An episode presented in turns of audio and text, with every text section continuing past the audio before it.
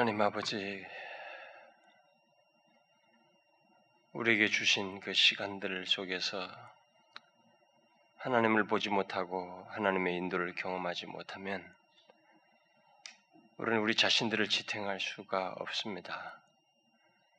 그리고 하나님께서 우리를 기꺼이 받아주시지 아니하시면 우리는 우리 자 스스로를 주의 진리에서 망하고 말 사람들입니다. 그런 우리를 끝까지 붙드시고 용납하시며 이끄시는 하나님이 계시서 우리가 지금 이 순간에도 하나님께 나와 자비와 긍휼을 구할 수가 있고 또 덧입을 수 있으며 하나님과 교제할 수 있게 되었고 언제든지 하나님을 찾을 때 만나 주시는 하나님을 알고 이렇게 나올 수 있고 참 이런 모든 것이 그리고 이런 순간이 있게 된 것이 다 하나님의 은혜인 것을 고백합니다. 우리가 그것을 감사하며 이 시간도 살아계신 하나님, 우리를 불쌍히 여기시는 하나님을 기억하고 의탁합니다. 하나님 우리를 아, 이 시간도 불쌍히 여겨주시고 음, 특별히 우리 공동체가 한 걸음 한 걸음 주의 면전으로 다가갈 때 이것을 우리 스스로의 의지에 맡기지 마시고 성령께서 우리를 감화감동하셔서 어떤 작은 실수에도 좌절하지 아니하고 계속적으로 주 앞에 나아가는 저희들이 될 수 있도록 인도해 주옵소서. 사단의 간기한 역사가 수없이 펼쳐지고 한 개인의 삶에서 또 우리 공동체 전체 속에서 있지만은 주여 그것은 어디까지나 우리를 결국 더 견고하게 하기 위한 수단에 불과한 줄 믿습니다. 우리가 그것을 능히 이기며 담대히 주의 면전에 은혜의 자리로 나아가는 저희들 되게 하여 주옵소서. 이 시간도 살아계신 하나님 우리 가운데 오사 우리의 심령을 뜨겁게 하시고 진리로 밝혀 주옵소서. 예수 그리스도의 이름으로 기도하옵나이다. 아멘. 예, 하나님 말씀 오늘 어, 다니엘서 6장 다니엘서 6장 자 우리 전체를 한 절씩 어, 읽도록 합시다. 다리오가 자기의 심은 대로 방백 120명을 세워 전국을 통치하게 하고 또 그들 위에 총리 셋을 두었으니 다니엘이 그 중에 자네 이는 방백들로 자기의 직무를 보고하게 아에게 손해가 없게 하려 하며 다니엘은 마음이 민첩하여 총리들과 방백들 위에 뛰어남으로 왕이 그를 세워 전국을 다스리게 하고자 한지라. 이에 총리들과 방백들이 국사에 대하여 다니엘을 고소할 틈을 얻고자 하였으나 능히 아무 틈 아무 허물을 얻지 못하였으니 이는 그가 중승되어 아무 허물도 없음이었더라 그 사람들이 가로되 이 다니엘은 그 하나님 율법에 대하여 그 틈을 얻지 못하면 그를 고소할 수 없으리라 하고 이에 총리들과 방백들이 모여 왕에게 나아가서 그에게 말하되 다리오 왕이여 만세수를 하옵소서 나라의 모든 총리와 수령과 방백과 모사와 관원이 의논하고 왕에게 한 율법을 세우며 한 금령을 정하실 것을 구하려 했는데 왕이여 그것은 곧 이제부터 30일 동안에 누구든지 왕외 어느 신에게나 사람에게 무엇을 구하면 사자굴에 던져 넣기로 할 것이니이다. 그런즉 왕이여 원컨대 금령을 세우시고 그 조세의 어인을 찍어서 메대와 바사에 변개치 아니하는 규례를 따라 그것을 다시 고치지 못하게 하옵소서. 이에 다리 왕이 조세의 어인을 찍어 금령을 내리니라. 다니엘이 이 조세의 어인이 지킨 것을 알고도 자기 집에 돌아가서는 그 방에 예루살렘으로 향하여 열린 창으로 전에 행하던 대로 하루 세 번씩 무릎을 꿇고 기도. 그 하나님께 감사했더라. 그 무리들이 모여서 다니엘이 자기 하나님 앞에 기도하며 간구하는 것을 발견하고 이에 그들이 나아가서 왕의 금령에 대하여 왕께 아뢰되 왕이여 왕이 이미 금령의 어인을 찍어서 이제부터 30일 동안 누구든지 왕 외에 어느 신에게나 사람에게 구하며 사자굴에 던져 넣기로 하지 아니했나이까 왕이 대답하여 가로되 이 일이 적실하니 메대와 바사에 변개치 아니하는 규례대로 된 것이 그들이 왕 앞에서 대답하여 가로되 왕이여 사로잡혀온 유다 온 유다 자손 중에 그 다니엘이 왕과 왕의 의인이 찍힌 금령을 돌아보지 않냐고 하루 세 번씩 기도하나이다. 왕이 말을 듣고 그로 인하여 심히 근심을 다니엘을 구원하고자 어, 그를 건져내려고 힘을 다하여 해가 질 때까지 그 무리들이 또 모여 왕에게 나와서 왕께 말씀하되 왕이 메대와 바사의 규례를 아시거니와 왕이 세우신 금령과 법도는 변개하지 못할 것이니다. 이에 왕이 명하여 다니엘을 끌어다가 사자굴에 던졌는지 왕이 다니엘에게 일러 가로되 너의 항상 섬기는 내 하나님이 너를 구원하시리라 이에 돌을 굴러다가 굴 아구를 막음에 왕이 어인과 귀인들의 인을 쳐서 봉하였으니 이는 다니엘 음, 처치한 것을 변개함이 없게 하려 함이었더라. 방이 없도록 금식하고 그 앞으로의 기약을 치고 심술. 이튿날에 왕이 새벽에 일어나 급히 사자굴로 가서 다니엘의 둔굴에 가까이 이르는 슬피 어, 이렇게 물어가로되 사시는 하나님의 종 다니엘아 너희 항상 섬기는 내 하나님이 사자에게서 너를 구원하시기에 능하셨느냐 다니엘이 왕에게 구하되 왕이 원컨대 왕은 만세수를 하옵소서. 나의 하나님이 이미 큰 천사를 보 사자들의 입을 보아했으므로 사자들이 나를 상해치 아니하였어. 이는 나의 무죄함이 그 앞에 명백하옴. 또 왕이여 나는 왕의 앞에도 해를 끼치지 아니하니 왕이 심히 기뻐서 명하여 다니엘을 굴에서 놀라 올리라 하매 그들이 다니엘을 굴에서 올린즉 그 몸이 조금도 상하지 아니하였으니 이는 그가 자기 하나님을 의뢰하임이었더라. 왕이 명을 내려 다니엘을 참수한 사람들을 끌어오게 하고 그들을 그 처자들과 함께 사자굴에 던져 넣게 하였던 그들이 굴 밑에 닿기 전에 사자가 곧 그들을 움켰어 그 뼈까지도 부서뜨려 이에 다리오 왕이 온 땅에 있는 모든 백성과 나라들과 각 방언하는 자들에게 조서를 내려가로되 원컨대 많은 평강이 너희에게 있을지어다. 야, 이제 조서를 내느냐 내 나라 관할 아래 있는 사람들 아, 다니엘의 하나님 앞에서 떨며 두려워할지니 그는 사시는 하나님이시요 영원히 변치 아니하실 자심 그 나라는 망하지 아니할 것이요 그 권세는 공할 것이다. 그는 구원도 하시고 건져내시기도 하시며 하늘에서든지 땅에서든지 이적과 기사를 행하시는 자로서 다니엘을 구원하여 사자의 입에서 벗어나게 하셨음이니라 하였더라. 다니엘이 다리오 왕의 시대와 바사 왕, 고레오스 왕 시대를 형통하였더라. 우리가 이 역사서의 어, 이 내용에 이제 어, 바벨론 이 그동안에 어, 예루살렘에 있었 예루살렘의 이스라엘과 아, 예루살렘의 유다 여기에 대한 역사가 끝나서 그것이 폐망하고 나서 그 이후에 이방인의 바벨론 포로로 잡혀온 이스라엘 백성들의 역사 속에서 하나님은 어떻게 역사하시는가에 대한 그 역사의 흐름. 이들은 그 다음에 포로로서 하나님과의 관계된 어떤 역사는 사실 많은 것이 이방 국가의 통제 아래 있기 때문에 성전도 없기 때문에 통제 아래 있어서 어떤 활동이 금지되어 있고 그렇게 왕성하지 않은 상태에 있었죠. 개별적으로 다 어, 포로로서 와 있는 시간이니까. 근데 70년은 참 그야말로 그들에게 암흑 같은 시간들이었죠. 영적으로나 모든 면에서. 에, 그래서 그 어, 포로로 잡혀와 있는 이 기간, 그 기간 이후에 이들이 돌아가게 되지만 음, 돌아가서 이제 또 그들의 역사는 우리가 에스라 니에미아를 통해서 이제 보게 되겠죠. 그 중간의 기간인 이방인 포로로 잡혀왔을 기간 동안에 이들의 역사, 아, 그 기간 동안에 하나님은 어떻게 역사하셨고 어, 자신을 계시하셨는가라는 내용이 지금 이 다니엘서 1장부터 6장까지인데 그래서 오늘은 우리 6장까지만 하고 다음에 다음 시간에는 에스라로 넘어가게 되겠습니다.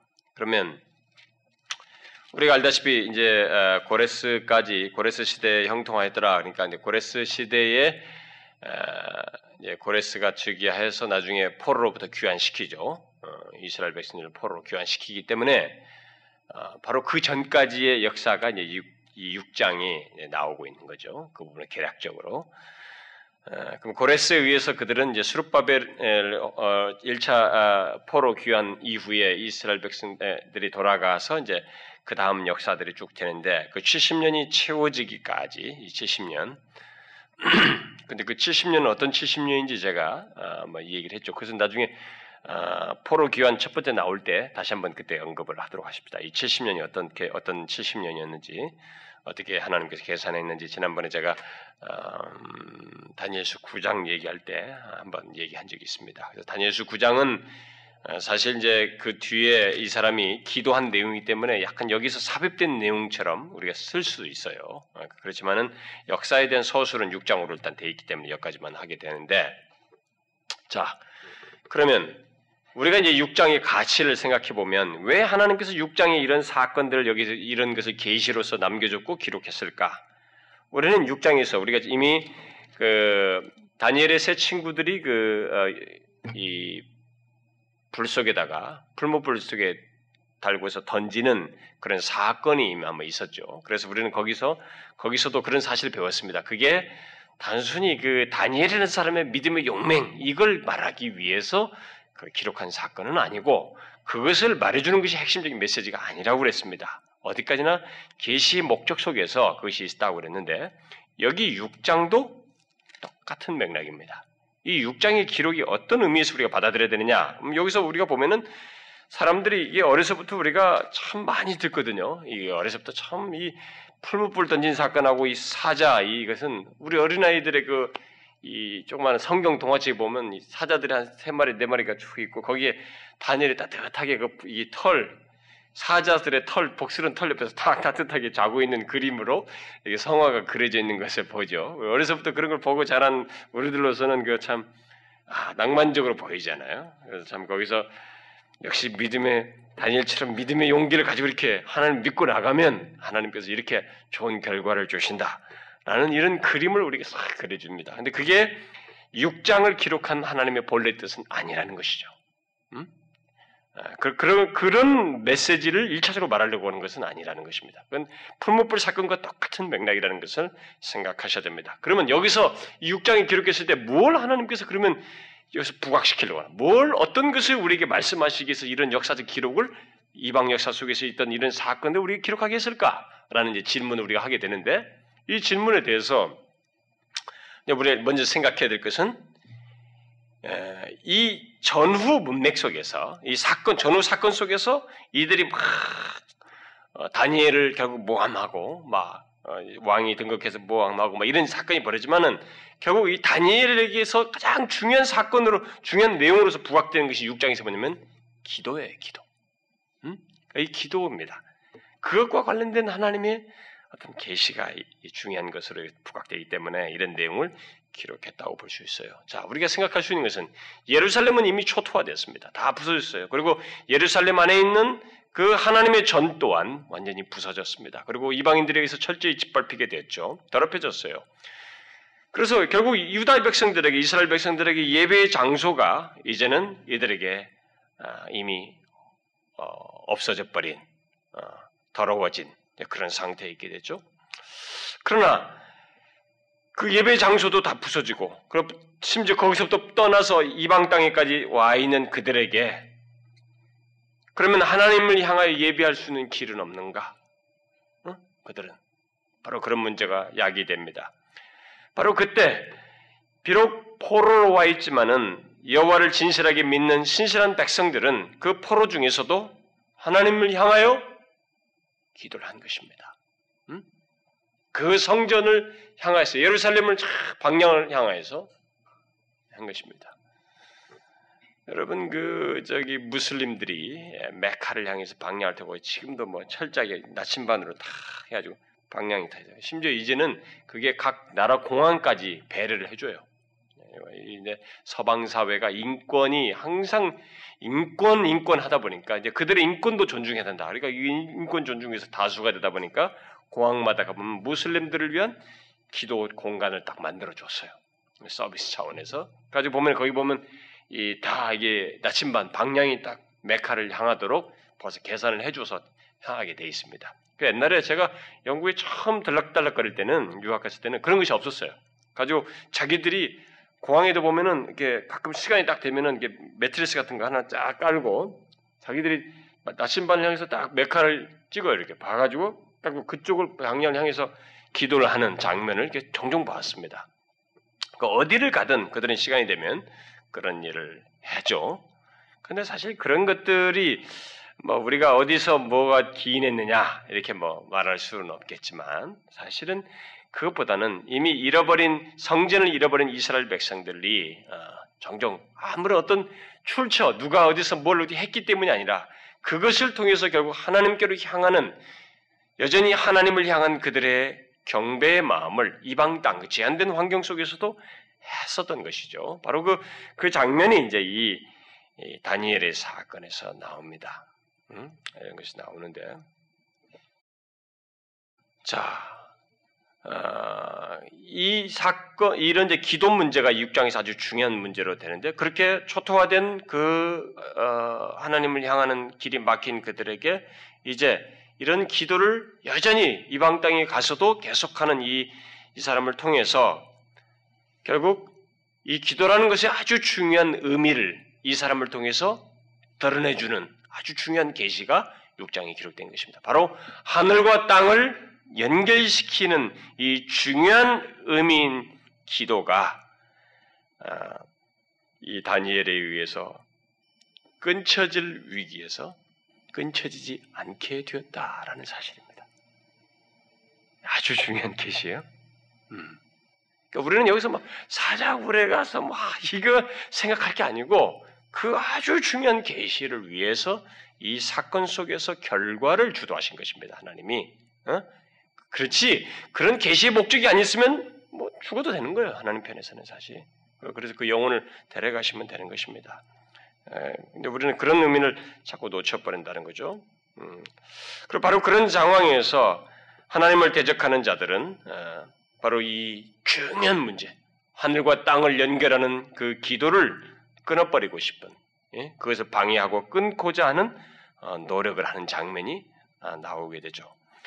자, 바로 그것에 대해서 하나님께서 이제 중요한 의미를 계시해 주면 것이 바로 6장의 핵심이라고 볼 수 있습니다. 절대적으로 다니엘 개인의 믿음의 용맹 이렇게 보면 안 됩니다.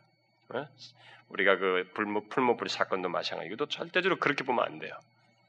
뭐 그런 것을 일부분적으로 말할 수 있지만 그것은 어디까지나 일부 작은 분량일 뿐이지 6장의 기록의 궁극적 메시지는 아니라는 것을 우리가 알아야 됩니다. 자, 먼저 이제 1장 6장 1절부터 이제 그 9절 사이에서 이제 이들의 아, 의해서 그, 그 문제가 이제 방해받는 사건이 나오는데 바벨론으로부터 메데파사로 넘어오게 된 제국이 넘어왔는데 새로운 통치권에 따른 새로운 제도와 이 체계를 갖기 위해서 음, 다리오 왕이 이전 이전 제국을 재편하게 되는데 그 120방백으로 이 제국을 두고 한 방백이 뭐 소위 말하면 우리나라 한 나라급이에요. 지금으로 뭐 요즘 같으면 우리 소국 나라급이라고 보면 됩니다. 그 120방백을 두고 그 위에 총리 세수를 두어서 이 120방백은 한 사람당 40방백을 예, 맡게 되는 셈이 되기도 하죠. 사실상 굳이 세분하자면은 그 세 총리를 두어서 통치하게 했는데 그 중에 하나가 이제 다니엘이었습니다. 다니엘은 이미 이때까지도 다 제국을 계승했기 때문에 다 자료가 있고 여러분 알다시피 바벨론으로부터 이 에, 에, 메데 파사 페르시아로 넘어갔을 때인데도 이들은 역사적 자료들이 이렇게 넘어와지는 거 보게 되죠. 우리가 알다 보면 에스더 같은 경우는 어, 역사가 BC 400년대예요. 이때만 해도 BC 530몇 년대란 말이죠. 40년대, 40년대 뭐 좀 된단 말이죠. 530년, 38년 보통 이렇게 말하는데 그러면은 에스더 당시의 그 기록은 에스더서는 400몇 년 된단 말이에요, BC. 그럼 그때 당시에도 거기에 그 왕이 이렇게 자료를 가져와라 그러잖아요. 자료.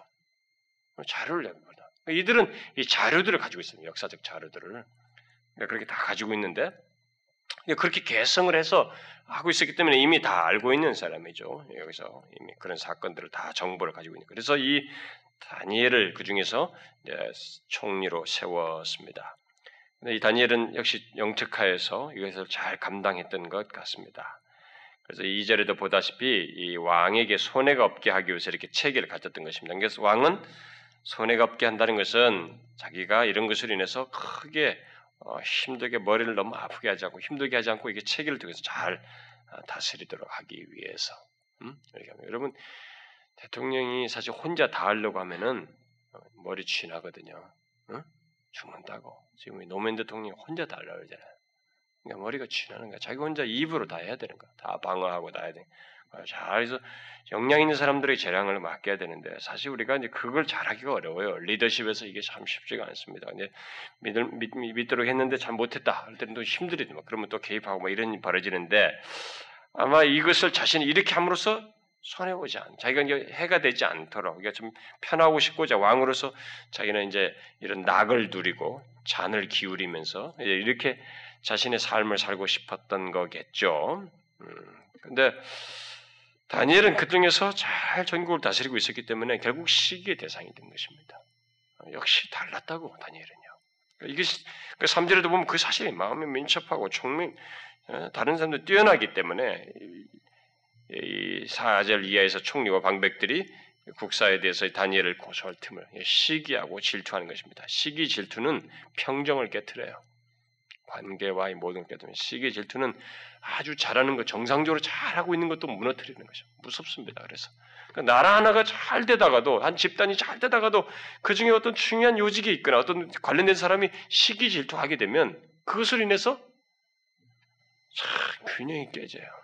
그래서 무서운 것입니다. 그래서 우리 공동체 안에서 시기 질투가 여러분 공동체적인 죄라고 여기는 건한 사람이 누구 시기 질투하는 게 내 개인의 죄가 아니에요. 파괴를 가져온다. 그래서 참 무서운 죄가 되는 것이에요. 이 봐요. 나라 전체가 벌써 흔들게 되잖아요.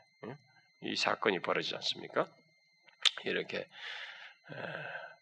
그래서 이제 이 두 총리와 이 방백들이 다니엘을 어떻게 하면 없을까 고민하죠. 고소할 틈을 찾는데 참 이 사람이 너무 흠이 없는 거예요. 아무 틈이 없는 거예요. 허물을 얻지 못한 것이 너무 진실하고 충성스럽고 그릇됨이었고 어, 허물이 없었어요. 그러니까 길이 하나밖에 없는 거예요. 저가 다른 것은 다 하는데 자기가 절대 빈틈없이 가지고 잘 지키고 있는 하나님의 법에 충실하고 있는 그것을 자신들의 법, 법으로 충돌을 불러일으키는 이 그, 그래서 그것에 의해서 이 사람을 걸리게 만드는 것이 유일하다고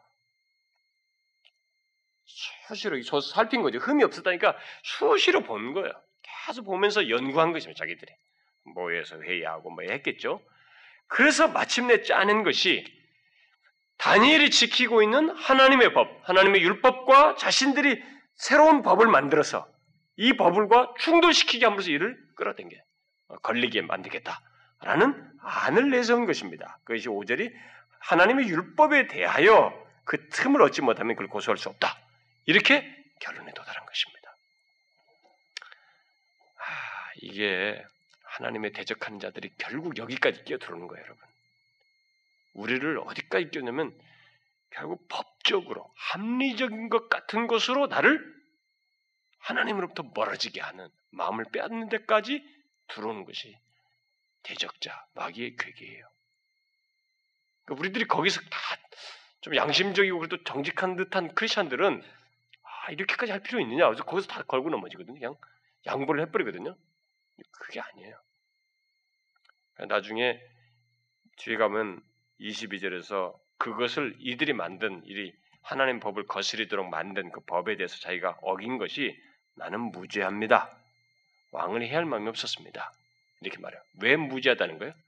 당신들 이 사람들이 지금 만든 법 자체가 불의하기 때문에 불의한 법을 어기는 것은 죄가 없다라는 거예요. 특별히 하나님 앞에서 거스를 것이 없는 것이기 때문에 그래서 하나님의 법이 우선인 거예요. 하나님의 법을 거스르게 하는 법은 불의한 법이에요. 그것은 우리가 어겨도 되는 것입니다. 하나님께 나. 그래서 옛날에 일제가 뭐 하나님 믿지 못하도록 법을 제정해서 만들었다. 그건 어겨도 되는 거예요. 공산당이 뭘 했다. 그건 어겨도 되는 것입니다. 그것에 의해서 우리가 물러나게 되면 결국은 하는 거예요. 그 다니엘은 거기서 넘어지지 않은 것입니다. 그 유일한 방도를 개의치 않았던 거죠. 그래서 이들이 제안하는 것이 뭐냐면 왕의 30일 어, 동안 어, 왕 외에 누구에게도 구하지 않도록 기도하거나 어떤 이런 신앙의 행동을 절대 하지 못하도록 그렇게 하면은 사자굴에 던져서 넣기로 한 이것이 우리들이 다 어, 준비한 법률안입니다. 어인을 찍어서 하게 하십시오. 근데 이것이 왜 이 왕도 어, 예, 긍정했냐면은 이때 당시에는 왕은 신의 대표자였거든요. 대리자적인 성격이 있었기 때문에 이런 식의 개념이 이들에게는 쉽게 통용되었고 또 이것을 지키게 함으로써 자기 제국을 이렇게 융합시키는 의미가 있었기 때문에 이 왕은 여기에 어, 동일하면서 결국 어인을 짓게 되죠. 그래서 결국 이 사람이 자꾸 반복한 대로 여기서 변개치 못할 법, 메대와 바사의 변개치 아니하는 규례, 그 법을 하나 아, 만들게 된 것입니다. 그래서 이렇게 볼 때 세상의 법은 어, 어떤 경우는 사람을 죽이기 위한 법도 되는 거예요. 원래 법이라는 것은 정의를 고수하고 사람을 살리기 위한 법이어야 되는데 그래서 판사가 오늘날도 판사들이 판사들의 역량이 있거든요. 판단이 있단 말이에요. 양쪽 이 고소인과 이 검사 측과 이 변호 측에서 하지만은 판사가 나중에는 결정을 내려야 된다고요. 근데 거기서 갈등이 온다고. 그래서 옛날 크리스천 어떤 판사가 자기가 매일 아침에 출발할 때 새벽 기도할 때 오늘 또 하나님 바르게 판, 판결을 있도록 도와주십시오. 기도하면서 자기가 판결을 해왔다. 어떤 크리스천 판사가 고백한 적이 있는데 그러니까 굉장히 거기서 갈등을 하게 됩니다. 판사들이. 근데 판사들이 거기서 할 수 있는 딱 기울어야 할 그 성경적인 답은 뭐냐면 살리는 쪽이에요. 살리는 쪽을 택하지 죽이는 쪽을 택하는 판결은 법 정신을 원래 법의 창출, 법의 성립 최초의 이 존재에서부터 벗어나는 거예요. 법이라는 것은 사람을 살리는 것이야 된다. 그게 법 정신이라고 말이죠. 근데 이봐 세상에 보면 사람을 이렇게 죽인단 말이죠. 파괴한단 말이죠.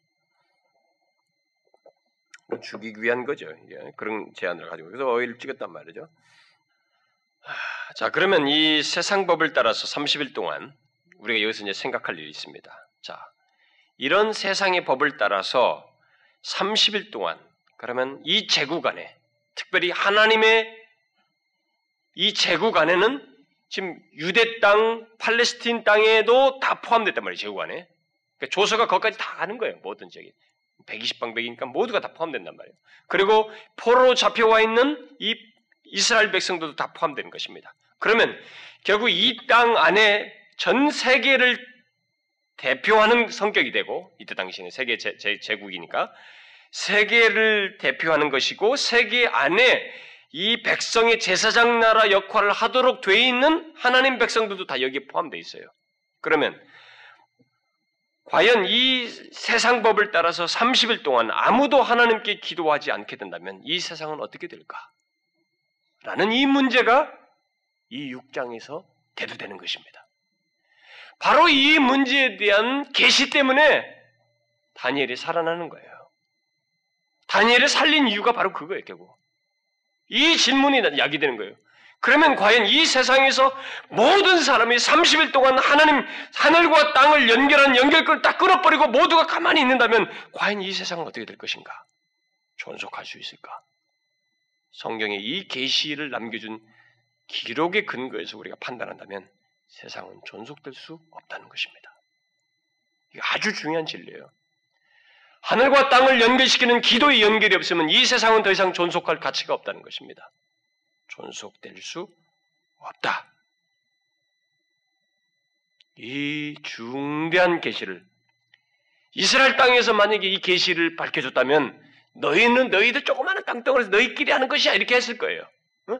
저, 저 구석에서 어떤 조그마한 너희들이 믿는 신에서 갖는 너희들의 개념이지 그렇게 말할 수 있었을 텐데 이게 바로 세계를 제패한 대제국에서 벌어진 사건이었고 그 상황 속에서 계시된 것이었기 때문에 바로 이 세상 전체에 대한 하나님의 계시, 중대한 계시를 말해주는 것이에요. 아주 놀라운 메시지예요, 이거. 세상은 존속될 수 없습니다. 바로 이런 중대한 문제 때문에, 이런 계시 때문에 본문이 기록되어 있고 사건이 등장한 것입니다. 그래서 단순히 사자굴 탈출 사건이 아니에요. 온 세상이 보존되는 것은 하나님의 백성들의 기도 때문이라는 것입니다. 이 세상이 보존되는 것은 하늘과 땅을 연결시키는 주의 백성들의 기도 때문이라는 사실을 말해주는 거예요. 하나님의 백성들은 기도로 삽니다. 우리는 기도 없이 못 살아요. 예수를 믿는 사람은 기도 없이 못 삽니다. 우리는 기도로 삽니다. 그런데 그 기도가 나와 내 가족만이 아니라 개개인이 존, 우리 기도하는 내가 이 세상에 존재하고 있기 때문에 나로 인해서 이 세상이 같이 존속하는 거예요. 하나님의 백성들의 기도 때문에 이 세상이 보존되는 것입니다. 이런 중대한 계시를 6장에서 해주는 거예요. 그래서 여러분, 우리들의 기도는 그런 우주적인 의미가 있는 거예요. 우주적인 의미가 있습니다. 개인적인 성격을 훨씬 넘어서요. 그래서 하나님의 백성이 만일 조사해요. 이렇게까지 극단으로 생각해 보실 수 있습니다. 이 우주가 전체가 다 하나님께 기도하지 않아요. 그런데 그 중에 한 사람이 하나님께 기도를 합니다. 그러면 이 한 사람 때문에 그가 존재하고 있는 그가 서 있는 이 땅이 이 세상이 이 지구가 보존될 수 있다는 거예요. 바로 그 계시를 육장에서 주는 거예요. 얼마나 놀라운 얘기입니까? 얼마나 놀라운 얘기예요. 그래서 제가 호주에서 그 엘리와 사무엘과 엘리의 두 아들 그 설교를 제가 네 번에 걸쳐서 했을 때 그래서 그 한나의 기도를 제가 예를 들어서 얘기한 겁니다. 기도를 멈추지 마라. 자식이 도대체 희망이 안 보이고 남편이든 우리 세상 주변에 희망이 안 보여도 기도의 끈을 놓치지 마라. 그것은 일단 하나님을 연결하는 끈이 되기 때문에 하나님은 그 기도를 따라서 대체적으로 역사하신다는 거예요. 응? 대체적으로 역사하신다. 예, 개인적인 성격만이 아니라 이런 우주적인 의미도 있는데 개인적인 삶의 환경 속에서도 그렇게 하신다는 거예요. 그런 중대한 의미가 있어요. 보존하십니다. 그래서 오늘날도 이 세상이 보존되는 것은 하나님께 기도하는 우리 그리스도인들, 바로 교회의 기도 때문에 그래요. 다른 우상에게 기도했기 때문이 아니고 우주 만물을 창조하신 하나님의 백성들의 기도 때문에 그렇습니다. 그래서 이 기도는 지금까지 아무도 못 막았습니다. 못 막음으로 인해서 이 세상도 존속됐던 거예요. 구약 시대도 기도를 막은 시대는 없었습니다. 여러분 그거 아시나요? 기도를 막은 시대는 없었어요. 아담 이래로 예수 그리스도가 오시기까지 기도가 안 끊겼습니다. 그렇기 때문에 그리스도가 올 수 있었어요. 그런 또 다른 중요한 스토리가 있습니다. 구원의 역사 속에서. 세상의 보존 속에는 바로 끊이지 않는 하나님을 찾는 기도가 있었어요. 그리고 그 이후도 지금도 마찬가지예요. 그래서 기도는 못 막는 것입니다. 여러분 아무리 북한이 뭐 다 죽이나 살리내도 다 감옥에 있어서 하나님 앞에서 기도하는 사람들이 있습니다. 응? 기도하는 거야 하나님 앞에서.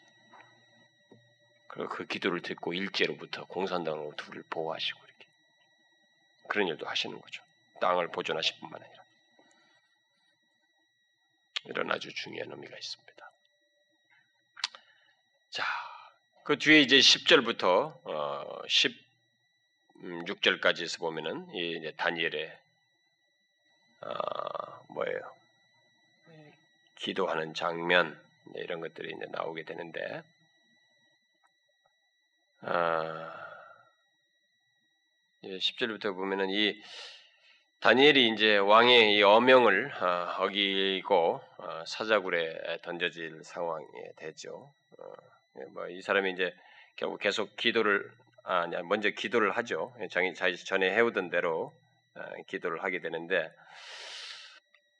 기도를 하루에 세 번 전에 행하던 대로 하니까 이게 전에 행하던 대로가 어, 이미 포로로 잡혀오기 전부터인 것을 생각할 수 있어요. 왜냐하면 이스라엘 백성들은 그 여러분 알다시피 다윗도 하루 세 번씩 기도했잖아요.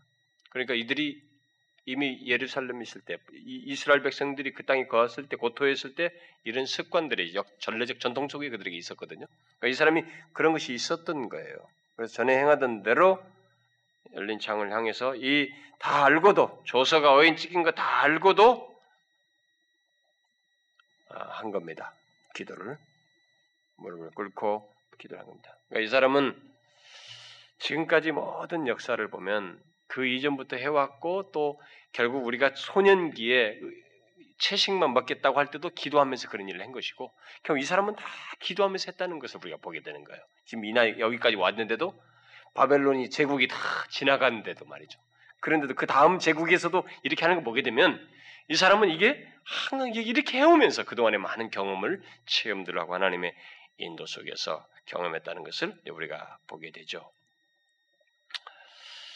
자, 그러나 이 사람은 이 왕명을 어기면서까지 기도를 했다는 거죠. 왜? 만약 자신이 기도를 멈추게 될 때, 자신 개인의 생명이 상실되는 문제를 넘어서서 이스라엘 백성들과 또 이 세상, 이 세상의 존속 문제가 있기 때문이다. 라는 것입니다. 과연 이것을 깨달았느냐에 대해서는 우리가 의문을 가질 수 있지만, 최소한 다니엘은 한 가지 분명한 사실을 알고 있었습니다. 뭐예요? 바벨론 제국도 이미 느부갓네살 때부터 하나님에 의해서 이방 제국인데도 불구하고 하나님에 의해서 존속된다고 하는 것을 그 꿈을 해석해 줄 때부터 그 이전도 알았지만 그 꿈을 해석해 주면서도 그는 선명히 알았습니다. 그러니까 하나님이 아니면 이 세상 아무리 새로운 제국이 등장해도 이 제국조차도 존속할 수 없다는 그는 믿음이 있는 거예요. 기도를 멈출 수가 없었던 것이죠. 이전에 해오던 대로 뭐 아무리 30일 동안 쉬라 해도 할 수가 없었던 것입니다. 얼마든지 이런 사자굴에 던진다는 위협을 받았을 때 마음이 약해질 수도 있었겠지만은 그는 그때 하나님을 의뢰했습니다. 그러니까 나중에 이 왕도 때 네가 하나님을 의뢰하였기 때문에 어? 그렇죠? 23절에 네가 이렇게 몸이 하나도 상하지 아니하였으니 이는 뭐요? 그가 자기 하나님을 의뢰함이었더라. 왕도 그렇죠. 하나님을 이렇게 어, 의뢰하였던 것입니다. 아, 하나님을 의뢰할 수 있었, 의뢰했기 때문에 이렇게 대적을 대항할 수 있었던 것이죠. 음, 아, 예, 이렇게 이전에 하던 대로 예루살렘을 향해서 이렇게 죽음의 위협이 있는데도 불구하고 이렇게 할 수 있다는 것은 하나님을 의뢰하는 가운데 하나님께서 그에게 분명히 힘을 주셨던 것이죠. 음? 우리는 그것을 얕잡아보면 안 됩니다. 얕잡아보면 안 돼요. 여러분 우리가 또 낙심하고 실에 빠지기도 하잖아요. 그러나 그런 상황에서 하나님께 의뢰하는 중에 우리가 그런 것으로부터 자유하게 되고 힘을 얻는 경우가 있습니다. 그게 하나님이 주시는 것들이에요. 음? 이 사람도 그래 다 그걸 경험하면서 하는 것입니다. 그렇지 않고 어떻게 하겠어요? 그래서 그는 이 포로 생활 중에 하나님을 예배할 경배할 수 있는 그런 처소가 장소가 없었지만 그는 예루살렘을 향하여 이렇게 한 것입니다. 그가 예루살렘을 향했다는 것은 단순히 환경과 장소와 그리움뿐만이 아니고 하나님께서 자기 백성들에게 임하셨던 것. 그러니까 결국 하나님을 향하는 것에 대한 자신의 표현이에요. 오늘날 우리들이 말하면 우리들이 기도할 때 하나님을 향하여 그리스도를 향하여 기도하는 것 똑같은 것이에요. 우리는 그때 당시에 그들은 성전이 이제 다 부서졌기 때문에 그쪽을 향하지만 결국 하나님을 향한 마음을 그런 식으로 표현했던 것처럼 우리가 지금도 우리가 뭐 어디 처소가 없잖아요. 뭐 어디 뭐 공간을 어디 정해놓고 하는 게 아니라 우리도 다 어디서 기도할 때 우리가 어디 어디서 새벽 기도하든 어디서 기도하든 뭐야 하나님을 향하여서 예수 그리스도를 향하여 기도하죠. 바로 그런 어, 동일한 모습을 성전이 부서진 상태에서 이, 이 다니엘은 음, 이미 드러냈다라고 하는 것을 우리가 여기서 볼 수 있습니다. 그래서 이 대적자들은 이것을 다 봤죠. 어, 범했구나. 그래서 즉시로 그것을 음, 고자질하죠. 근데 이 왕이 어때요? 너무 잘 감당하고 있는 이 다니엘이 이렇게 된 것에 대해서 슬퍼했습니다. 그래서 어떻게 하면 구할까? 저녁까지 미기자 구할 방법을 찾았지만 이게 변개할 수 없는 법을 어긴다 그러면 이 통치가 안 서는 거란 말이에요. 그러니까 어떻게 방법이 없을 때 저녁까지 고민했지만 대답을 얻지 못했을 때 이 총리들과 이 방백들이 와가지고 이제 결정을 해달라고. 음? 이제 그를 집어넣으라고 이렇게 푸시를 하죠. 그래서 이 메 데오 파사의 변개치 못할 법을 어긴, 어겼다는 이 사실 때문에 거기 코가 깨가지고 결국 다니엘을 내어 주게 되죠. 그래서 이 다니엘을 내어 주면서 마지막으로 왕이 한 말이 뭡니까? 16절에 뭐예요? 다니엘에게 마지막으로 한 말이 뭐예요? 너의 항상 섬기는 데 하나님이 너를 구원하시리라. 아, 이 왕이 아, 다니엘이 믿는 하나님이 아, 능하시다라는 것에 대한 지식을 가지고 있었던 것입니다. 이미 이전부터 그런 정보들을 다 가지고 있었던 거죠. 이제 이런 걸 보게 되면 이런 이런 거 보면은 이들은 역사를 잘 이렇게 한 거예요. 어, 참 역사는 정말 그런 면에서 보존이 잘 돼야 되는데 음? 그래서 이 말을 듣고 마침내 던져지게 되죠. 그런데 우리가 여기서 음, 다니엘이 죽는 순간까지 이렇게 사자굴에 던져지기까지 이 기도를 멈추지 않았던 것을 보게 될 때 이것은 죽으면서까지 기도를 하심으로써 어, 이 세상을 구원하신 하늘과 땅을 연결시키신 예수 그리스도의 모형이에요. 성경에는 다 그런 것이 예표적인 성격들이 있습니다. 모형이라고 할 수가 있어요. 예수 그리스도 이 다니엘의 이런 장면은 바로 예수 그리스도의 모형입니다. 주님께서도 죽으시면서까지 기도하시죠. 음, 우리가 여러분 잘 알잖아요. 음, 예수님께서 만약에 그 기도하지 않으셨다면 이 세상이 어떻게 됐겠어요?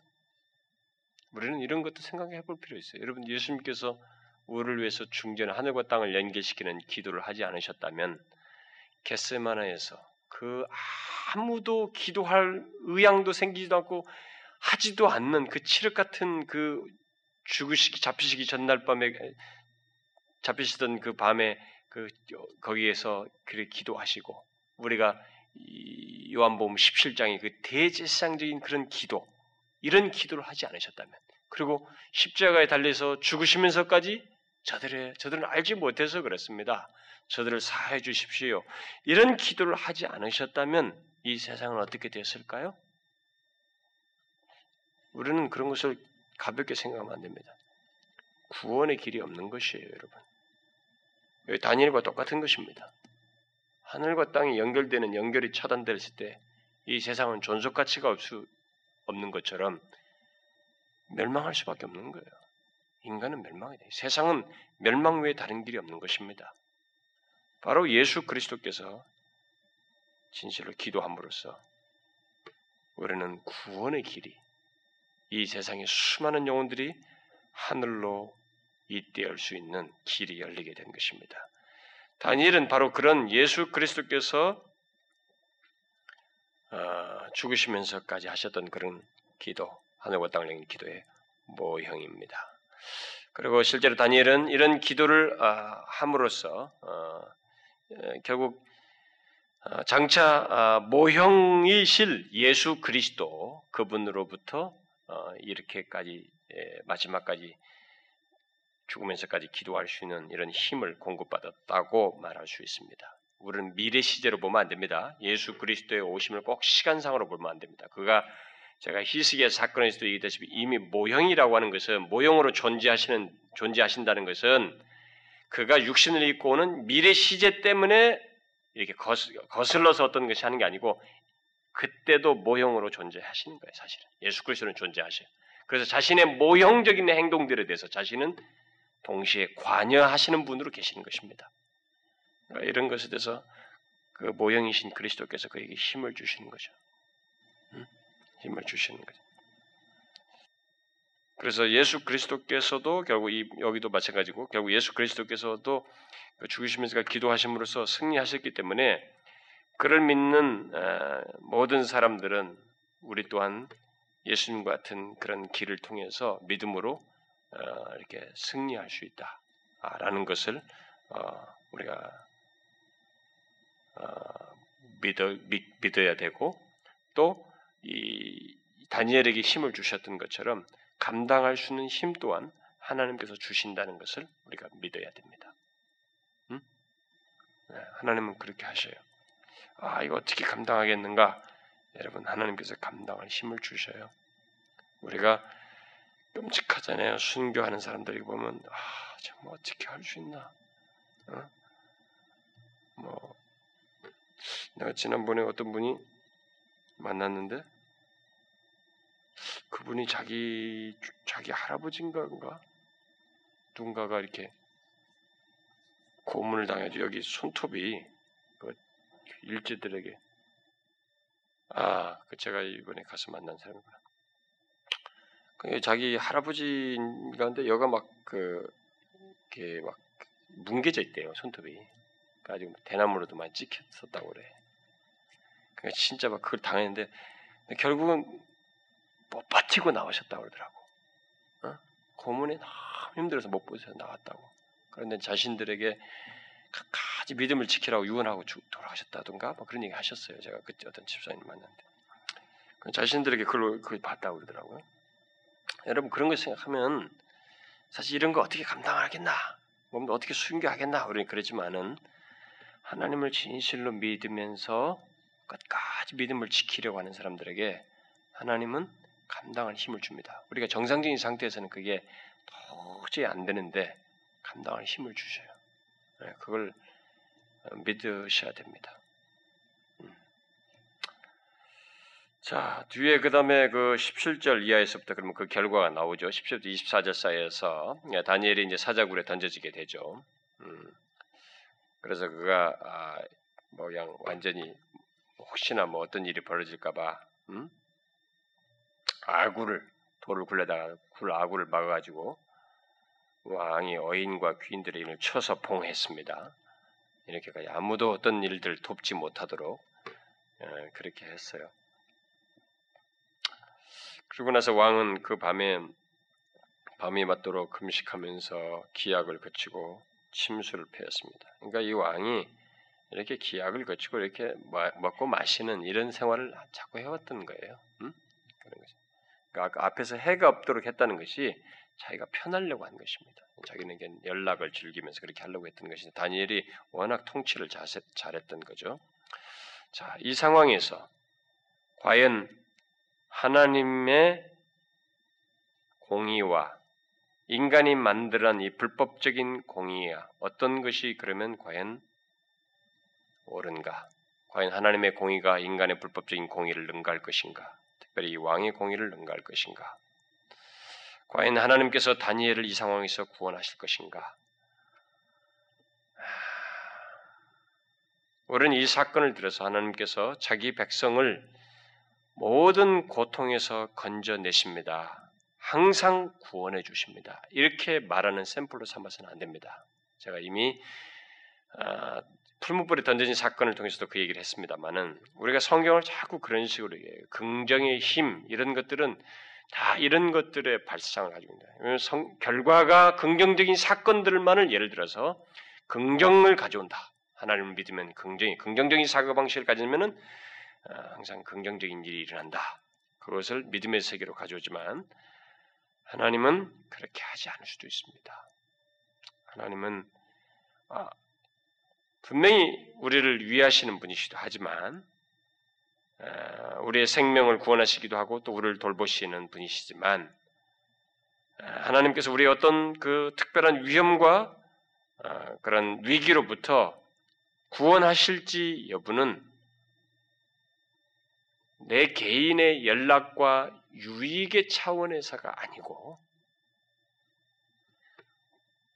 하나님의 이름의 영광, 하나님의 영광이 나타나는가 하는 문제와 달려 있어요. 여기서도 지금 자신이 그 기도가 깨 끊어져서는 안 된다는 계시를 드러내시면서 하나님 자신의 이름과 영광을 이 세상 사람들 앞에서 선포해야 하고 드러내는 이 중대한 계시적인 성격이 있기 때문에 여기서 이 사람을 살리는 것이지 그런 중대한 가치 때문에 살리는 것이지 이 사람의 생명 자체 때문에 살리는 것은 아니에요. 우리가 아, 제가 그때도 지난번 그 문제 얘기할 때도 이런 얘기를 했지만은 만일 예수 믿는 사람이 이 안목을 이 성경의 중요한 계시를 이해할 수 있고 이 그 이해 속에서 하나님을 믿을 수 있다면 우리는 아, 정말로 바른 신앙을 가지고 있고 삶이 신앙의 삶이 아, 상당히 온전해질 수 있어요. 빗나가지 않을 수 있습니다. 근데 만일 우리가 내 개인의 입장에서만 모든 걸 생각한다면 내가 기도했으니까 들어주셔야 된다. 하나님이 또 어, 예를 들어서 하나님은 어, 이런 상황에서도 성경에서 보니까 막 기도하고 막 믿음을 주님 믿습니다 하고 그럴 때는 사자굴에서 건져내더라. 모든 어떤 특별한 위험 속에서도 하나님은 건져내신 분이야. 라고 하면서 그것만 가지고 그걸 믿음, 그런 믿음 아래서 자기가 구원받는 것만을 목적으로 해서 하나님께서 들어주실 것이다. 라고 생각하면은 성경을 오해하는 것입니다. 그것은 하나님의 계시적인 성격과 관련되어 있어요. 만일 하나님께서 우리를 그 기도를 들으시고 거기서 살리심으로써 그 주변에 있는 예수를 믿지 않는 온 가정, 불신 가정, 그리고 그 가문, 그리고 그 사회, 그 선교 현장, 어, 최초의 장면, 그런 상황에서 자신을 계시할 것이면 그런 계시의 목적이 분명히 드러날 것일 때는 하나님은 그렇게 하셔요. 그래서 여러분 초기 선교 현장 같은 거 보게 되면 선교사들이 정말로 기적을 봅니다. 그 토인들과 이들이 기독교 선교사를 죽이고 막 아주 그때 그들이 그 주술을 하는 사람과 맞닥뜨린 상황에서 초기의 선교 보면은 정말 그 주술 하던 그 사람들이 막 꼬꾸라지고 거기서 대결하는 데서 패배해요. 그리고 오히려 살아납니다. 당장 목이 잘릴 그 선교사가 거기서 살아나고 오히려 하나님의 승전을 경험. 거기서 하나님 자신이게 거기서 뭐예요? 이 선교사가 믿음이 좋은 거야. 이 선교사가 아주 좋았어. 그걸 말하려는 게 아니란 말이에요. 우리는 그렇게 생각하면 안 되는 거예요. 거기서 그 상황에서 하나님께서 자기 자신을 계시하는 것이 중요하고 판단되었기 때문에 이 선교사를 거기서 살리시는 거예요. 그리고 우리 개인을 그 상황에서 그 위험으로부터 구출하시는 겁니다. 그런 것이지 다니엘의 믿음과 용맹 때문에 구원하셨다 이렇게 생각할 수 없어요. 그래서 여러분 바로 하나님 자식 이런 면에서 하나님의 이름과 영광이 나타나는 것 이게 굉장히 중요한 것이에요. 하나님의 이름과 영광이 드러나는 그 계시적인 하나님 자신이 나타내시고자 하는 용도를 위해서는 살리시는 분이시기 때문에 응? 뜻을 따라서 우리가 개인의 삶에서나 우리 교회나 이 나라에 있어서 그의 이름과 영광이 드러나는 것은 우리의 존속 가치와 우리의 존재 가치가 있음을 드러내는 것이에요. 아주 그런 면에서 중요한 것입니다. 여러분과 제가 하나님의 이름과 영광을 이 세상 앞에서 드러내는 용도가 제대로 되어지지 않을 때 우리는 하나님 편에서 볼 때는 메네메네 대결 저울에 달아서 의미가 없어져 버린 존재가 될 수 있는 거예요. 대결이 될 수 있는 거예요. 대결. 응? 죽을 수도 있는 거예요. 끝나버릴 수도 있는 것입니다. 교회 문 닫을 수도 있는 거죠. 한국 교회가 다 문 닫을 수도 있는 거예요. 그런 맥락에서. 바로 이런 중대한 의미. 그래서 하나님은 이런 맥락에서 다니엘, 다니엘을 구원하신 것입니다. 아, 그래서 그분은 바로 그런 맥락에서 오늘날도 어, 자신을 위해서 어, 자기를 믿는 자들을 구원하셔요. 바로 그런 맥락에서 우리를 구원하시고 구출하십니다. 그래서 우리를 어떤 위험으로부터 보호하시고 어떤 환란으로부터 나를 보호하시는 것도 자신의 영광과 결부되기 때문이에요. 그걸 아셔야 됩니다. 우리가 자꾸 신앙을 너무 개인적으로 내 자신의 개인적으로만 생각할 뿐만 아니라 개인적으로도 좀 인격의 균형적을 가지고 하나님을 이해하면 말도 안 해. 그것도 아니야. 개인에게서도 자꾸 좀 왜곡된 그 연민, 자기 연민의 차원에서 하나님은 나를 위하시는 분이야. 내가 이럴 때도 다 들어주셔. 한숨도 다 들어주셔. 그러면서 뭐 한숨까지 다 들어서 날 들어주신 분이야. 이렇게 하면서까지 하나님을 나를 위해서 모든 한숨 소리까지 다 들어주신다고 그러면서 뭐든지 원하는 걸 다 들어주시는 하나님이다. 이렇게 하나님을 그 연민에 찬 하나님으로 치부해버린 것은 잡신 믿듯이 하는 거예요, 여러분. 그렇지 않아요. 하나님께서 우리를 구출하실 때 보호하시는 것조차도 자신의 영광 때문이에요. 자신을 드러내, 자신을 계시하실 용도 때문에 그런 거예요. 제발 그것을 알아야 됩니다. 그래서 어떤 사람이 이렇게 생각할 수도 그러면 나는 왜 이렇게 어렵는가? 그럼 왜 이렇게 어려운 위기와 그 위험한 상황에서 왜 나를 구출하지 아니하시는가? 그 사람이 미워서가 아니에요. 하나님의 뜻과 섭리 속에서 자신의 영광을 드러내시고 자신을 계시하시는 것과 관련해서 그 상황은 아니라고 판단하기 때문에 그래요. 그러나 어떤 때는 될 수도 있는 거예요, 그게. 한동안 안 되다가도 어느 상황에서는 그렇게 판단하시는 일도 있을 수 있어요. 그러나 우리가 중요한 기준자가 바로 이것이라는 것을 잊지 말아야 됩니다. 어쨌든 다니엘은 하나님의 뜻을 따라서 그래서 결국 모든 것을 맡기고 하나님께 구하는 마음으로 어, 내어 던짐을 당하게 되죠. 그때 하나님은 사자굴에 들어갔으니 당연히 죽는 인생 아니겠어요? 그렇게 죽을 수밖에 없는 자를 이방 제국에서 자신의 영광을 위해서 자신을 계시하시기 위해서 구해 주셨습니다. 오직 그 이유 때문에 그를 구해 줬어요. 그래서 자신은 죄가 없다고 왜냐하면 벌써 이런 자체가 불, 불법적인 것이기 때문에 자는 죄가 없다고 말하죠. 그래서 왕을 상하게 할 것도 없었다, 해할 것도 없었다고. 그러자 왕은 다니엘을 참소한 자들까지, 음, 참소한 자들의 가족까지 사자굴에 던지죠. 뼈까지 부서졌다 그래요. 굶주린 거니까 하나님이 통제하는 피조 세계는 하나님의 통제 아래 있는 거예요. 하나님 통제하시면 되지만 통제를 풀으시면 이 피조 세계는 그 있는 그대로 짐승은 짐승의 그 본성대로 움직이는 것입니다. 바스러진 뼈까지 바스러졌어요. 이건 뭐예요? 왕의 복수이기도 하지만 하나님의 보응이기도 한 것입니다. 어떤 의미에서 보응이에요? 하나님의 이름을 경배하는 것을 막음으로써 이 세계의 존재를 위태롭게 하나님과 연결하는 이 연결끈을 차단함으로써 세계 존재를 위태롭게 만든 자들에 대한 하나님의 보응이에요. 왕의 보응을 넘어서서 하나님의 보응인 것입니다.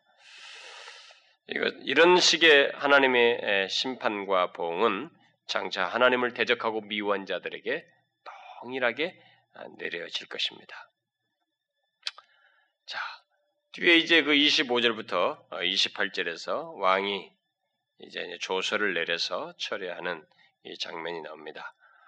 왕은 제국 전체 조서를 내려서 모든 사람이 어, 이스라엘 하나님 앞에 떨면서 두려워하라고 두려워할 것을 어, 선포하죠. 음, 선포합니다. 조서를 내리노니라 내 나라 관나라에 있는 사람들은 다 다니엘의 하나님 앞에 떨며 두려워할지니 그는 사실은 하나님이시요 영원히 변치 않으실 자시며 그 나라는 망하지 아니할 것이요 그 권세는 무궁할 것이며 느부갓네살과 비슷하죠. 그는 구원도 하시며 건져내시기도 하시고 하늘에서든지 땅에서든지 이적과 기사를 행하시는 자로서 다니엘을 구원하여 사자 입에서 벗어나게 하셨음이니라. 이런 이제 왕의 선언은 느부갓네살도 똑같지만은 이게 뭐 회심했기 때문에 회심의 고백이라고 볼 수 없죠. 회심의 고백이었다면은 뭐 그 뒤에 뭐 전체 제국이 다 하나님을 믿도록 했어야 되겠죠. 뭐 믿고 뭐 이런 일이 있으면 그건 아니죠. 아, 그러나 이것은 메데와 파사에게 아, 제국에서 여호와의 이름이 영광 받으신다는 면, 그런 충분한 계시로서 드러났다는 면에서 아주 중요한 의미가 있고 이로 인해서 결국 뭐예요? 아직 이 세계는 아, 하나님의 아들 예수 그리스도께서 육신을 입고 오시기까지 계속 보존될 수 있게 되었죠. 기도가 끊이지 않고 계속 있게 됨으로써 이런 하나님을 계속 섬겨라. 아니, 여기에서 이 하나님께 함부로 두려움 떨면서 대라. 그래서 누구든지 이제 기도하는 자들은 방해받지 않고 하나님께 기도할 수 있게 되었기 때문에 결국 주님이 오시기 때까지 이 세상은 존속할 수가 있게 된 것이죠. 자, 이런 것을 보게 될 때 이 세상과 하늘과 땅을 중재자로 오실 그 다리 역할을 중재하실 예수 그리스도가 직접 오시는 것. 여기는 이제 기도를 통해서 그것이 끊겨지지 않는 다니엘이라는 사람을 통해서 그리고 다니엘이 하는 이 기도라는 것을 통해서 하늘과 땅의 이 연결끈이 끊어지지 않는 것이 이렇게 중요하다라는 것이 계시되고 왕의 이 조서로서까지 선포되었다고 한다면 정말 이 하늘과 땅을 연결시키는 그 중재자로서 실제 인물이 이 세상에 오신다는 것은 얼마나 엄청난 일이겠는가? 어? 하나님의 아들 예수 그리스도가 장차 오신다는 육신을 입고 오시는 이야말로 얼마나 엄청난 복음인가? 어? 그것을 우리로 미리 예견케 하는 것이죠. 그러니까 우리가 여러분과 저는 이 세대가 아니고 이게 다 지나고 예수 그리스도 오시고 난 그 이후 세대다 보니까 과거를 회고하다시피 하다는 거예요. 그래서 예수 그리스도께서 오심이 뭐 대수롭지 않게 가치가 좀 덜한지 될지 모르지만 그래서 이런 면에서 구약을 이해를 해야 돼요. 구약의 배경 속에서 예수 그리스도의 오심을 이해해야만이 그리고 그 이후에 성취된 것을 같이 봐야만이 우리가 예수 그리스도의 오심의 영광스러움과 복을 충분히 알 수 있는 거예요. 얼마나 이게 복인지. 예수 그리스도의 오심이 뭐이 배경 속에서 보면 하늘과 땅의 그 중재자 그분이 계시다는 것이 세상 나라의 모든 것이 예언된 것 구약의 모든 눌린 것들을 뻥 뚫어버렸고, 그 다음에 그 이후 세대로 하여금 영원한 길을 크게 열어버린 중재 문을 연. 그래서 히브리서 기자가 말한 것처럼 누구든지 그를 힘입어 담대히 하나님 아버지께 나아갈 수 있는 길이 열린. 왜? 하늘과 땅을 연결하는 중재자로 그가 계시기 때문에. 지금도 우리가 죄를 범하면 대언자가 계셔서 그를 통하여 하나님께 나아갈 수 있는 길. 이게 그런 중재자가 실물로 계시다는 것이 얼마나 엄청난 것인지를 이렇게 우리가 이런 배경 속에서 보면 이제 실감나게 되는 거죠. 여러분들은 제가 말한 이런 내용을 이해하시죠? 성경에서 우리가 뭐 구속사적이다. 성경이 뭐 구속사적이다. 예수 그리스도 중심적이다. 그런 말이 뭘 말하냐면 바로 지금 이런 맥락에서 말하는 거예요. 뭐 예수를 아무데나 거론해서 구속사적인 게 아니고 역사가 전체가 바로 예수 그리스도의 그 연결 속에서만 해답이 내려지도록 흘러왔다는 거예요. 기도 문제며 이 중재 하늘과 땅 연결하는 이 기도 문제조차도 예수 그리스도 우리가 기도할 때도 예수 그리스도의 이름으로 나갈 수 있는 이것이 바로 여기서 이렇게 모형적으로 벌써 보인 거예요. 그게 얼마나 큰 복이냐, 축복이냐라는 것을 이미 말해준 것입니다. 그래서 결국 다니엘이 이제 여기서 또 영광을 받죠. 음, 다리오 왕의 시대와 바사 왕 사람 고레스 왕의 시대를 형통하였다. 어떤 사람은 이 다리오가 바로 고레스다 이렇게도 해석하는 사람도 있어요. 네, 나중에 가서 또 얘기하도록 합시다. 어, 그래서 이 다니엘은 에, 이 파, 메대와 파사 제국에서 좀 다시 높임을 받고 영광을 얻게 되고 이 조서의 온 제국 안에다가 다니엘이 믿는 다니엘이 믿는 하나님이에요. 응? 다니엘을 구원하여 사자의 입에서 벌하는 상이에요. 다니엘이 함께 거론되는 높임을 받는 이런 장면이 나옵니다. 나중에 예수 그리스도도 어, 하나님의 뜻에 끝까지 십자가에 죽기까지 순종하고 뜻을 좇음으로써 나중에 영광을 받으시죠. 어, 그런 면에서 이것도 모형이라고 볼 수 있어요. 자, 이제 우리는 결론적으로 어, 이 다니엘이 구원받은 이 장면을 통해서 음, 우리는 이렇게 하나의 암시가 탁 치우죠. 우리가 이거 딱 지나면 이제 이 포로의 내용에 대한 이 내용 다음에 우리가 구장이 이제 기도가 있지만 기도 후에 바로 성취가 되기 때문에 이거 이후에 이제 고레스가 돌아가라 하거든요. 돌아가라. 이게 돌아가라 때문에 결국 이 다니엘이 이방 제국 새로 바뀐 제국에서 이렇게 높임을 받고 구원받는 이 사건은 결국 뭐예요? 뒤에서 있을 이스라엘 백성들이 바벨론 포로로부터 구원받을 것에 대한 암시, 암시적인 성격을 가지고 있는 일종의 예언적인 성격을 가지고 있는 것이다라고 볼 수가 있습니다. 우리는 여기서 하나님의 백성들이 하나님을 예배하고 기도하는 것이 이렇게 계속되는 한, 또 그것이 보존되는 한, 그의 백성은 멸망치 않고 또 멸망될 수도 없다는 것을 볼 수 있습니다. 여러분 잘 보시면 이 다니엘과 이 백성들이 이방 땅에 가 있었지만 여전히 하나님과 하늘과 땅을 연결하는 기도의 끈을 가지고 하나님을 향하여 경배하고 있었고 기도하고 있었습니다. 그래서 어떻게 됐어요, 결국? 우리는 또 이 차원에서 생각해 보시는 거예요. 바로 이것이 그들에게 있는 한, 있음으로 인해서 그들은 보존되는 것입니다. 돌아가게 되는 거예요. 그래서 여러분, 우리가 하나님을 향하여 기도하고 경배하고 있다고 할 때, 그것이 하나님과 진실한 관계에서 기도하고 하나님과 분명한 연결한 연결끈을 가지고 있게 될 때, 우리는 멸망되지 않습니다. 보존됩니다. 바로 그 중요한 성격이 있어요. 그것 또한 여기서 보여준다고 말할 수 있습니다. 다니엘은 나중에 뒤에 구장에 가서 이스라엘 백성들의 구원을 위해서 또 포로 귀환을 위해서 하나님께 또 중보기도 하죠. 그의 백성들의 죄를 다 우리 열조부터 이런 죄를 지었습니다라고 하면서 제가 이 솔레모 셈물에서 우리 민족의 죄를 같이 회개 못했는데 우리들까지나 바빠가지고 네. 그런 그런 기도를 하죠. 어, 우리 백성들의 죄를 회개하면서 하나님께 은혜를 베풀어 달라고 구하는데 어떻게 됐어요? 그의 기도가 응답되죠. 그의 백성들이 하나님께서 약속대로 응답하십니다. 그런데 동시에 천사가 기도할 때에 왔어요. 네가 기도하기 시작할 때 하나님께서 보냈다. 뭐 이런 말씀 한 걸 보게 될 때 천사도 보내서 하나님께서 막 대답도 하시는 장면들 뭐 이런 내용들 다 보게 될때 아, 참이 어, 물론 그 뒤에 내용이기도 하지만은 기도할 때 하나님께서 어, 막 지치지 않고 응답하시는 장면을 놓고 볼 때 이 다니엘의 기도가 여기서도 기도가 응답되지만 기도가 있는 한 그 백성을 보존하시고 자기를 보존하시는 하나님의 그 모습을 우리가 뒤에 가서 포로 기관에서도 이제 보게 돼요. 어, 다음 시간에 이제 포로 기관 될 때 조금 얘기할지 모르겠습니다만은 70년 분명히 다니엘에게 아니 예레미야에게 70년 만에 돌아오게 하리다. 예레미야 그 서책을 딱 보고 놀래가지고 기도를 했단 말이죠. 하나님 막 죄를 해결 속히 돌아가게 해달라고 기도했단 말이에요.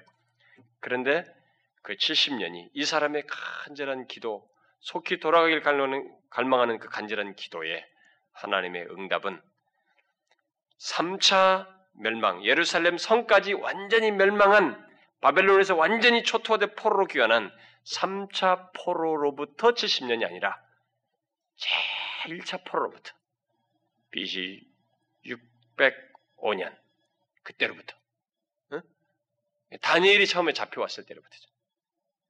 2차 포로 때 에스겔이 왔으니까 바벨론에서 제일 처음 잡혔을 속국으로 편입됐을 때가 바로 1차 포로란 말이에요. 그때 BC 605년. 그때 다니엘이 왔어요.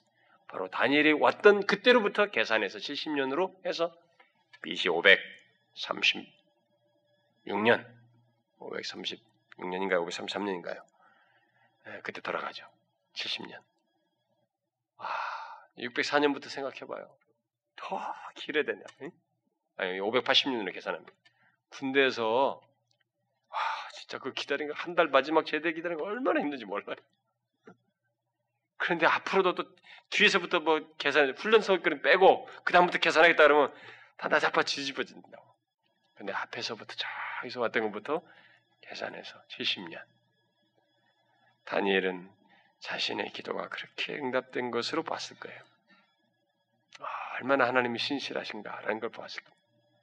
여러분들은 제가 이렇게 말해도 감동이 안 올 거예요, 아마. 이런 것이 크게 감동할 건데. 다니엘은 아마 행복해서 죽었을 거예요, 정말. 어? 그런 하나님의 그때까지 살았더라면 아마 살았다면 요, 요, 요 때까지 아마 살았을 가능성이 있을 것 같아. 제가 볼 때. 응? 보로 기원 때. 근데 이미 나이가 그때 당시 90세 전후 이렇게 아마 됐을 것이기 때문에 아마 자기는 거기서 죽지 않았을까. 뭐 이렇게 생각이 됩니다. 아, 자, 결론적으로 이 다니엘서 6장은 그런 면에서 아주 중요한 계시적인 기록의 목적이 있습니다.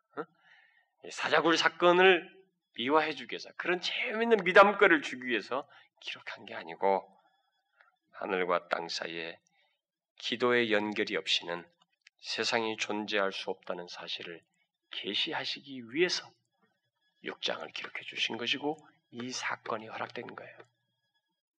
이방 땅에서. 그것을 유대 땅에서 했다면 안 믿을 것이지만 이방 대제국의 심장부에서 있었기 때문에 이 세상 나라 전체에 대해서 선포하는 것입니다. 하늘과 땅을 연결시키는 기도 없이 기도의 연결 없이는 세상이 존재할 수 없다. 여러분, 이게 얼마나 중요한 계시예요. 응? 너무너무 중요한 계시.